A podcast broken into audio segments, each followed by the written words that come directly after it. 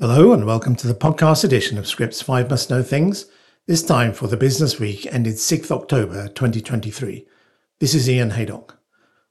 This time, Lilly's radio pharmaceutical buy, strong third quarter for biotech financing, Novartis's nephropathy results, US ICER runs cost analysis on first batch of drugs, and the outlook for US FTC oversight of biopharma M&A.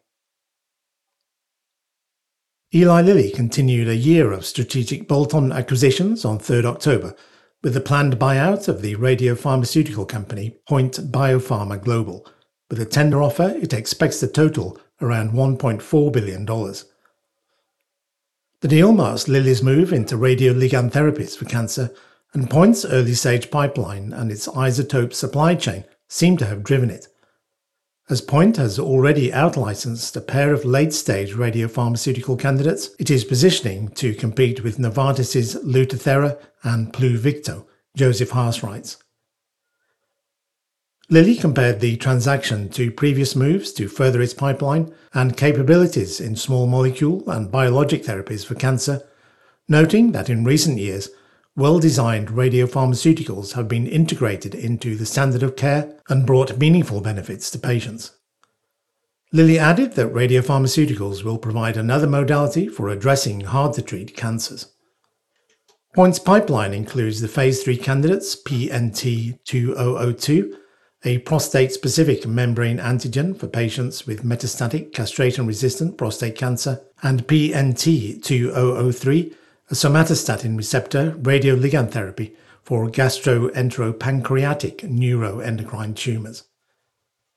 Analysts said much of the value of the deal might come from earlier stage candidates that will use easier to handle actinium 225 as a payload, which is an alpha emitter that is generally safer to store and handle than radioisotope based products using lutetium 177. If the deal closes, it will be Lilly's fifth M&A transaction of 2023 and its third with an upfront value of at least $1 billion. Biopharma is going public again. That is the unmistakable trend throughout the year so far. Indeed, it has been clear since the spring of 2022.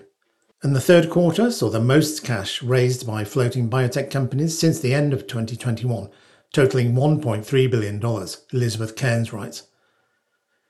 This is a rosy picture until you look at how these companies have done on the stock markets since their IPOs. The eight companies that went public in the third quarter have lost 29% of their value on average, though even this is an improvement on those that floated in the second quarter. And all the action is in the US, with precisely zero biopharma IPOs occurring in Europe in 2023. The article tracks IPOs of biopharma companies on Western stock exchanges, excluding large spinouts such as Kenvue from Johnson & Johnson, so as to concentrate on younger companies seeking growth capital. Underlining the resurgence in the third quarter is the emergence of the largest offerings of the year. The fates of these companies, however, have diverged sharply. Apogee Therapeutics raised $345 million in July in an upsized offering and was able to price at the top end of its pre announced range. This is despite its most advanced asset, an IL 13 inhibitor known as APG 777, having not at that point entered phase 1. Its first human trial started subsequently in the lead indication of atopic dermatitis. Data are due in 2024, as is the initiation of a phase 2 trial, and expectations are clearly high.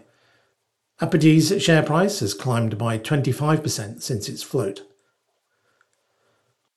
Also doing nicely is RayzeBio, whose upsized $358 million float also went out at the top of its range. The group develops radiopharmaceuticals, an area that has suddenly become white hot. Witness Genentech's large deal with PeptiDream and Eli Lilly's larger purchase of Point Biopharma Global. The mixed performance of the recent debutantes makes it hard to judge what might await biotech companies that are planning an IPO. None has stated their intention to float, perhaps wary of the caprices of the public market. Perhaps the success of early stage groups like Apogee bodes well for the final quarter of 2023. But floating is always a bit of a gamble, and with investors punishing missteps heavily, those companies that do go public will have to be very confident.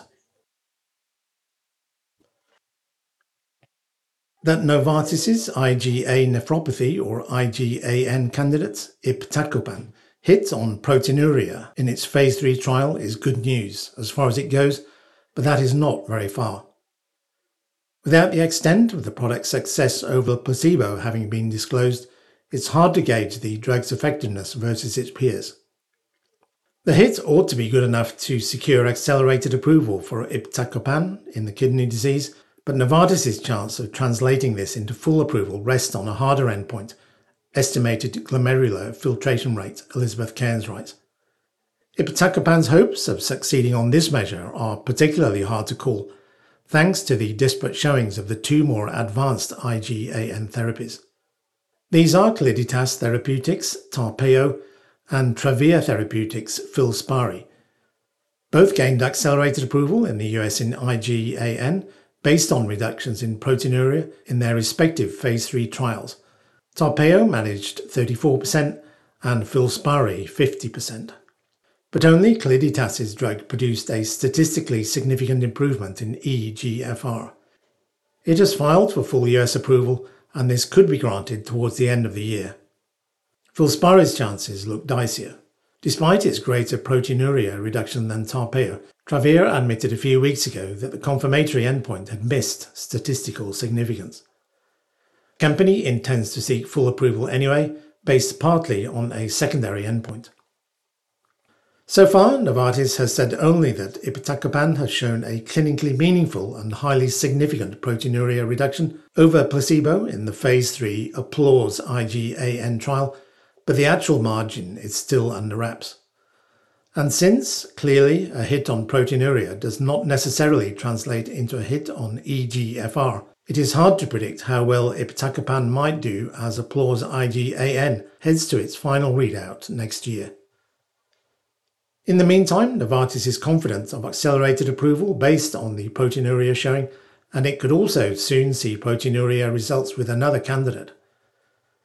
The acquisition of Chinook Therapeutics for $3.2 billion in June netted Novartis two therapies in development for IgAN the endothelin A receptor inhibitor atrasentan and the anti-APRIL antibody zigakibart.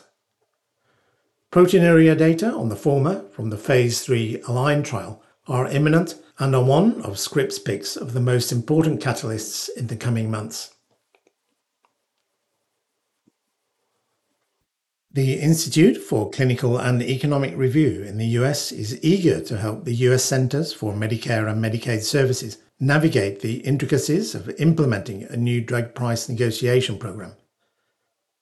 ICER has long run price and value assessments for drugs as an independent non-profit organization and has gained some influence in the US when it comes to drug pricing and the formulary negotiation process between drug manufacturers and insurers. Now, Jessica Merrill writes, ICER is hoping to use the experience it's gained to guide CMS through a more formal process. ICER conducted an evidence assessment on two of the drugs selected by CMS for the first round of drug price negotiations Pfizer and Bristol Myers Squibb's Eliquis, and Bayer and Johnson & Johnson's Xarelto, and submitted the findings to CMS as part of the public comment process. ICER said it hoped the report would help build CMS build a reliable and transparent drug price negotiation program, which remains a controversial process. Several drug makers, most recently Novo Nordisk, have sued over the legality of the program, although so far the program is moving forward. A judge in one case filed by the US Chamber of Commerce denied a motion to dismiss and a motion for a preliminary injunction, something some legal experts have viewed as the fastest way to stall the program.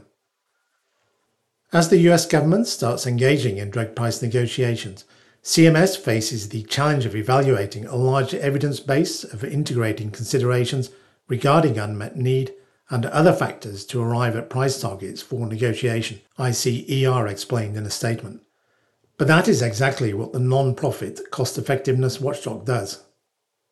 ICER announced in July that it would undertake the work, back before Eliquis and Xarelto were formally selected by CMS, but focused on those two drugs because they were expected to be picked and because they are similar drugs approved for similar indications that could be analysed with a single model.